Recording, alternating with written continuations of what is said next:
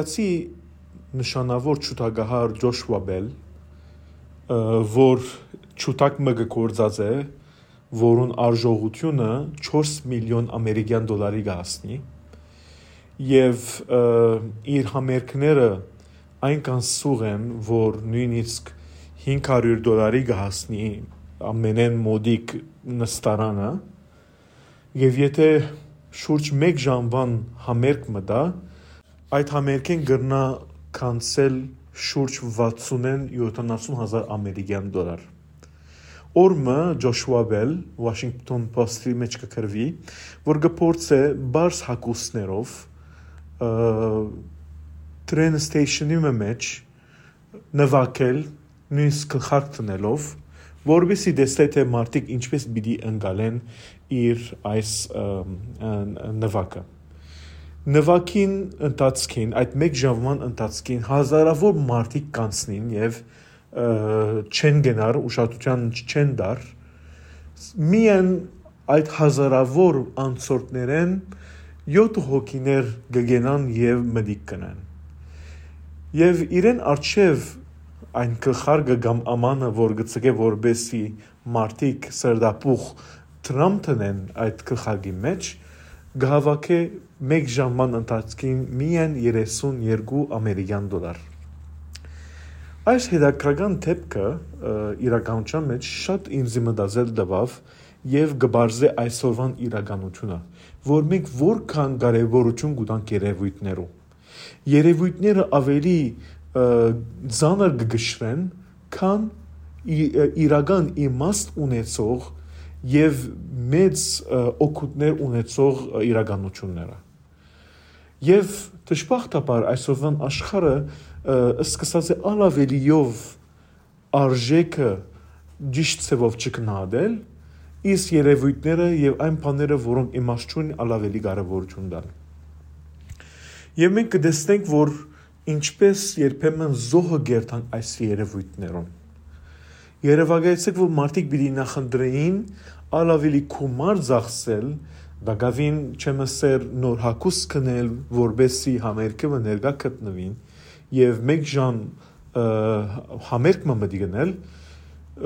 այնինչ որ հավանաբար գրնար բադահել train station-ի մեջ եւ արիտ ունենալ մոդեն ցանոթանալու արվեստակետին եւ մտի գնել եւ ուրիշ շատ երևույթներ ցույց կտան որ մենք իրապես միան երևույթներով գարաշորտվին քան իսկապես իմաստը պնդրելով Ուրիշ բարձ օրինակ մտամ։ Հաջող բդույթներու գերտանք քեղեցիկ դեսարաններու արժև գտնվինք եւ այդ դեսարանները վայելել են ավելի ժամանակ կդրամատեն քերացայնով նկարելու եւ գամ օրինակ համար այսպեսի ցերնատներ գամ հadoop երևույթներ լան գտեսենք որ ամեն մարդ իր հերացայինը հանազե եւ գործե նկարել քան թե այդ վարգյանը ապրիլ եւ իսկապես վայելել, որովհետեւ ուրիշ արիպի չունենա։ Եվ դժբախտաբար ասկա իրականություն դարձած է մեր կյանքի մեջ, սակայն ցավալին հոն է, որ չենք անդադարնար։ Ժողովուրդը չանդադարնար թե կարևորություն գուտա անարժեք բաներու այլևս զանազանությունը չկա որակավորին եւ անորակի միջև զանազանություն չկա այնինչ որ երկարադեպ առողջություն կամ բարիք պիտի բերե քան այնինչ որ գարջ բարձ վայելում մնա եւ վերջը վնաս է նույնիսկ ու կամ վտանգ է նույնպես գգարձեմ որ մենք կվերապերենք աստծո խոսքին հանդեպ որովհետեւ գնախնդրենք բնական կյանքը որ առանց գաշկանտումներու, առանց մեկմեզիների տնելու ցանկը ապրինք եւ միայն հաջիկ առնենք, բայց մյուս կողմը չենք սիրել նվազագույն ջիկ մնել աստծո խոսքը լսելու, աստծո խոսքը արժևորելու, փորձելու մեր կյանքի մեջ եւ անոր օգուտները տեսնել։ Ժամանակ չենք տրամադրել աղոթքին, որբեսի դեսնենք թե այդ աղոթքը, որ ժամանակ մնե ոչ թե միայն Աստծո հետ գենալու, խոսելու, սկալու, ապրելու իրեն հետ Աստծո հետ մեկը սկալու, նաև մեզ մեզի համար ժամանակ դրամատրելու, որ մենք բամ ամեն բանը գնանք եւ մտածենք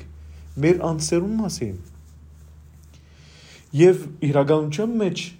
որքան ժամանակ կվատնենք սոցիալ մեդիայի վրա, վիդեոներ դիտելու վրա եւ կամ ընդհանրապես սոցիալ մեդիան կամ այս ցանցերը խառնելով, քան այդ ժամանակը որ գրնանք ալավելի առողջարար բաներով լեցնել մեր կյանքը։ Նվազագույնը շատ ավելի օգտակար է այդ հավանաբար գեյ ժամը դուրս դիտել, բադուհանեն դուրս դիտել եւ քիչ միտքը հանգստացնել, քան հերացայինի մեջ մնալ եւ մնայուն վիդեոներ, դերեկություններ, լավ վատ լուրեր լսել նույն վարյանվա մեջ։ Եվ ինչպես որ ասի ցավարին հոն է որ մենք չենք անդադարնալ ինչ վասկի մեջ է մեր միտքը վասկի մեջ է որում մեջ երբեք չեն զանազանվիր որակավորը անորագին հետ անոր համար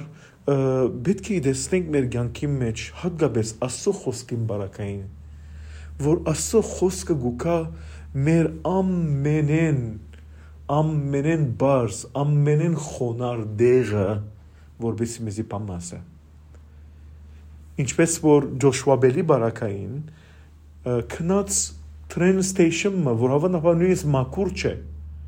հոնդե գեցավ եւ ամենեն որակավոր երաշխությունը հրամցուց հանրության եւ մարտի կարեւորությամբ չնայեցան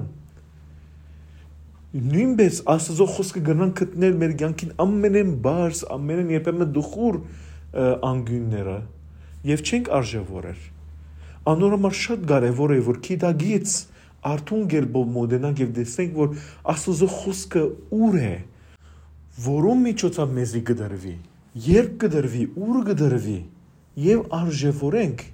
Հիսուս այս նույն բանը բացատրեց սերմնացանի արագով որ սերմը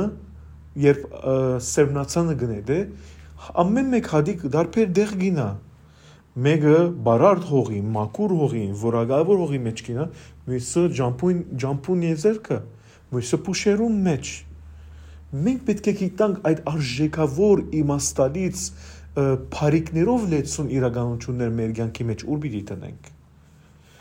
Ինչպես պիտի մեր կյանքը գշիրքի դակ բահենք որակավորին եւ այնինչ որ հավանաբար բարձրապես երևույթներ են այդից բաժարով աստծո խոսքը հոգևոր խոսքը հոգևոր սնունդը գուկա մեզի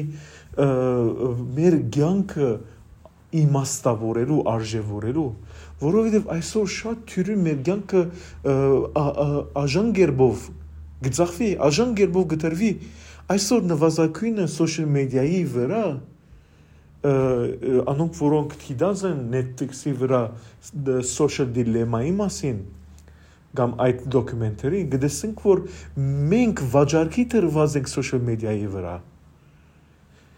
մեր փնդրածը մեր ամեն մեկ սրճրածը կամ ամեն մեկ լայքրածը դիտածը գհամրվին որբեսի գարենան մեզի մեր անունը մեր database-ը օգտագործվի բարձրապես մարքեթինգի համար դրամ շահելու համար եւ գտեսենք թե մեզի որքան աժանցուցած են որբեսի իրենց նպատակներուն հասնին կամ այս ընկերության մեջ միայն դրամով կամ նյութականով արժևորվի ամեն բան սակայն ինչու պետք է չանդադառնանք որ մենք ասոզո բատկերը նմանություն շունչ ունենք մեր մեջ եթե աստված մեզ գարժևոր է ինչու համար ցկենք մենք մեզ այսպիսի ցևով անորակ յանքի մեջ դեղ գտնենք աստծո խոսքը գուկա մեզի արժևորելու աստծո խոսքը գուկա մեզի մեր յանքին իմաստ տալու նույնիսկ աստծո խոսքը մեր գրած չարչարանքներուն նեղություններուն կամ նույնիսկ հիվանդություններուն իմաստ տալու սակայն որքանով գուզենք արժևորել աստծո խոսքը շատ թյուրին է ասել որ աստծո խոսքը 2000 դալի ավելի ավելի առաջ գրված խոսքեր են եւ այսօրվան համար մեզ էսելիք չունեն շատ թյուրին է ասել Սակայն իրականության մեջ այդ խոսքերը եթե իսկապես դեսնենք եւ մեր ցանկի մեջ դեղնենք, մեր սրդի մեջ դեղնենք, դեսնենք, որ այդ խոսքը իսկապես հույս մգուդա, զորություն մգուդա, լույս մգուդա, թիդանգյում մգուդա, պերսպեկտիվ մգուդա, որ մենք այս ցանկը արժևորելով դիտենք, իմաստալից դիտենք այսօր բաժարը որ մենք մեր ընկերության մեջ կդեսնենք հոգեգան հարցերը, խնդիրները, դժվարությունները կամ ընկերային հարցերը կամ դժվարությունները, որովհետև մենք պետք եղած կարևորություն չենք դար Աստծո խոսքին եւ կգարձենք որ Աստծո խոսքը միայն քրիստոնյային համար է։ Այդ is բաժարով այս Ջոշուա Բելին հետաքրական թեփքը բադահարը պետք է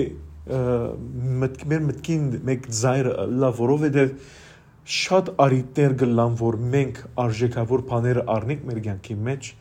սակայն եթե չգիտնանք անոնց արժեքը գտնանք շատ մեծ արժեքներ փած սկել կամ արիտ չդալ որ անոնք իմաստ մտան մեր կյանքին որքանալ մտածենք մի տեսնենք որ կյանքը շատ գարջ է անիմաստ միայն երևույթներով մագերեսային բաներուն եթե կարևորություն տանք մեր կյանքը շատ աժանգերբով պիտի գործվի սակայն եթե իսկապես այդ վարգանները ժամերը իմաստալից բաներով արժևորենք այդ ժամանակ պիտի տեսնենք որ մեր ապրածը դեղը կրված է մեր ապրածը դեղը իմաստ արած է եւ այդ ժամանակ պիտի սկանք հասկանանք որ աստված որքան մեզի արժևորած է մեր ցանկը արժևորած է եւ պետք չէ մոռանանք որ այդ ցանկը արժևորելուն համար ոչ միայն Քրիստոս իր խոսքը տվավ, այլ նաեւ իր արյունը տվավ։ Սրբակորձեց այս ցանկը։ Սուրբ դարձուց ուրեմն պետք է մենք ալ նույն սրբությամբ, նույն բծախնդրությամբ, նույն մակրությամբ մոդենանք, որովհետեւ իսկապես մեր ցանկին ուրախությունը եւ կողունակությունը գտնենք։ Thank you